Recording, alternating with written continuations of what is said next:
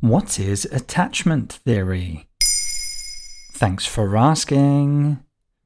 Each of us has our own unique experience of social bonds, influenced by our childhood, previous relationships, and personality. And there's actually a psychological theory that helps explain how we experience our relationships attachment theory.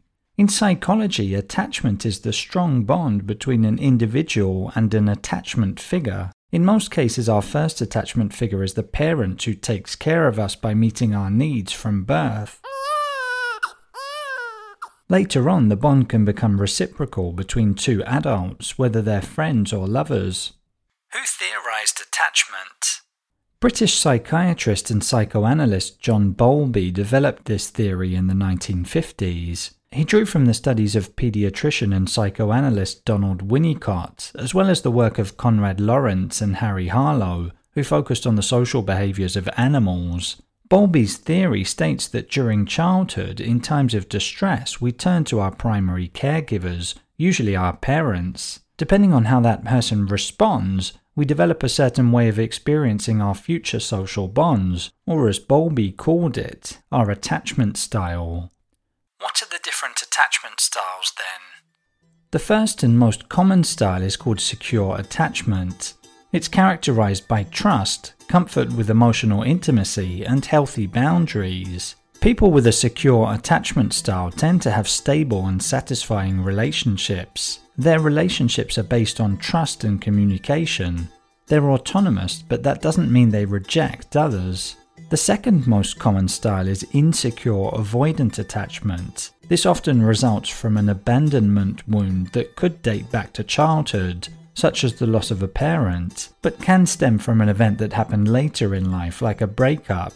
People with this attachment style tend to avoid closeness and intimacy as much as possible. Then you've got insecure anxious attachment, which applies to people who didn't receive enough attention and care in childhood.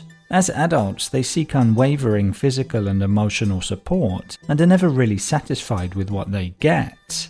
The final style is disorganized or chaotic attachment. You could sum it up as run away, I'll follow you, follow me, I'll run away from you.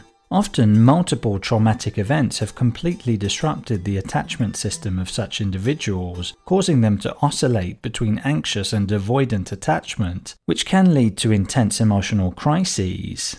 Are attachment styles set in stone then?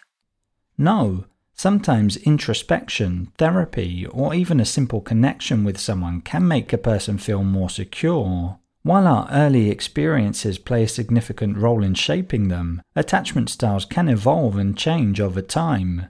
Psychotherapeutic interventions, self awareness, and healthy relationships can all contribute to a shift from insecure to secure attachment.